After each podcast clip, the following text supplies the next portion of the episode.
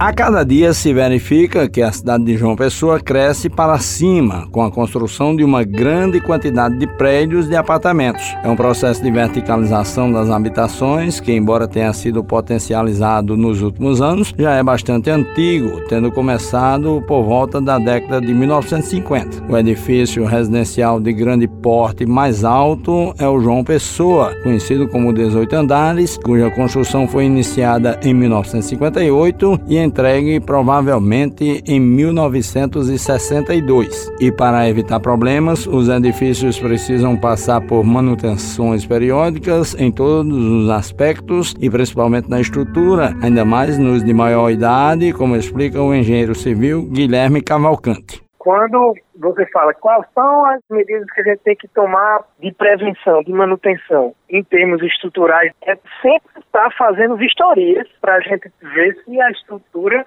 precisa de alguma intervenção. Então, o Caricé já teve, o Borborema, todos esses prédios mais antigos, aquele 18 andar aqui do centro já teve, todas essas edificações mais antigas de João Pessoa já passaram por intervenções. Quando eu falo estrutura, eu estou falando é, fundações, vigas, pilares e lajes. É focando nesses elementos que as vistorias devem ser feitas. Nos outros todos os sistemas que compõem o edifício, as instalações elétricas, as instalações hidrossanitárias, as fachadas, hidráulicas, todas essas têm outro tipo de validade. Entre os outros prédios mais antigos da capital estão o Caricé, entregue aos moradores em 1965, e o Santa Rita no centro, o Borborema na Beira Rio e o São Marcos na Avenida Almirante Tamandaré, na Praia de Tambaú. Rebeca Pimentel é moradora do edifício Caricé há três anos, onde também é subsíndica. Ela afirma que o residencial passa periodicamente por manutenções e tem se modernizado com o passar dos anos. Aqui a gente vive em constante reforma. Atualmente a gente está fazendo a reforma da parte hidráulica do prédio, mas antes disso a gente precisou também adequar a parte elétrica do condomínio. Então nós substituímos todas as fiações e agora nós estamos fazendo um serviço de troca dos encanamentos. Então a gente vive em constante adaptação. Essa é a experiência que eu tenho aqui. Mas pode fiscal que já teve muitas reformas e já é bem modernizado. Nós temos um engenheiro responsável aqui no condomínio, né, que cuida dessa parte estrutural. E nós passamos também por fiscalizações constantes do Corpo de Bombeiro, também para verificar isso. Então, não faz medo, é um prédio muito seguro, a construção é muito, muito segura no fundamento desse prédio. E Tiago Leal morou por mais de 15 anos no 18 andares, onde ainda hoje possui um apartamento no sétimo andar e encontra-se alugado. Ele lembra que durante o tempo em que residiu ali, o local passou por diversas manutenções, mas que nunca presenciou uma intervenção na estrutura propriamente dita do prédio. Eu gostava de lá, sim. é um prédio muito bem estruturado, bem espacioso o apartamento. Chega a ver a manutenção do prédio, final do ano principalmente, pintava prédio, via esculturas, reformas que precisava. A parte de fora, a pintura dele, como é uma pintura antiga, que é aquela com vidro, não podia fazer muita coisa, né? Não podia pintar. Então, ele contratava alguém para limpar mesmo, lavar mesmo o prédio. Nenhum problema teve. Em relação ao próprio prédio, ele sim cuidava da própria estrutura, né? O sim queria verificar, fazer uma vistoria por ele mesmo, né? Agora, de fora, eu não lembro. Também eu não acompanhei, né?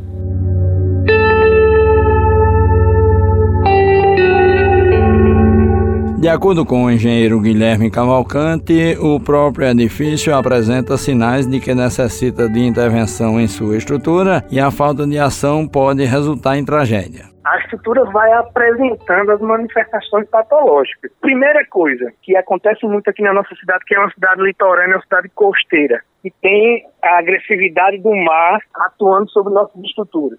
É a corrosão das armaduras. Então, o aço corrói, aumenta de volume e fissura o concreto. Então, ele expulsa o concreto da peça. Então, é muito comum a gente, nas, nas edificações, até edificações mais novas, não precisa nem ser edificações tão antigas, e a gente vê nos pilares fissuras, desplacamento do revestimento por conta desse aumento de volume das armaduras.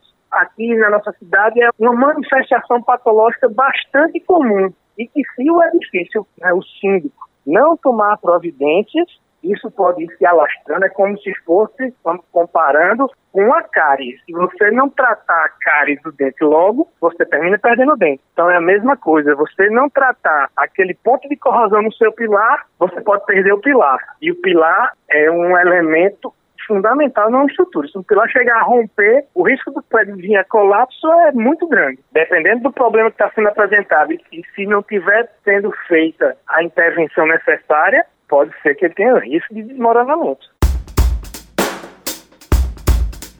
O levantamento mais recente sobre acidentes em edificações e sua correlação com a falta de manutenção é do ano de 2009 e foi realizado pelo Instituto Brasileiro de Avaliação e Perícias de São Paulo, o IBAP-SP. Os dados dão conta de que 66% das prováveis causas e origens de acidentes estão relacionadas à deficiência com a manutenção, perda precoce de desempenho e deterioração acentuada. Apenas 34% dos acidentes possuem causa de origem relacionada aos chamados vícios construtivos ou ainda anomalias endógenas, como desobediência a normas técnicas. Esses números reforçam a necessidade de se realizar a manutenção predial.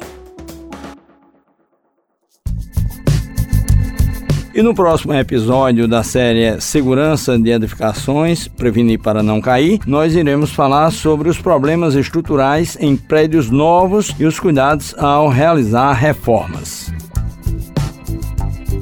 Com produção de Helena Gomes, edição de som Luiz Monteiro, gerente de jornalismo Marcos Tomás, Juarez Diniz para a Rádio Tabajara, uma emissora da EPC, empresa paraibana de comunicação.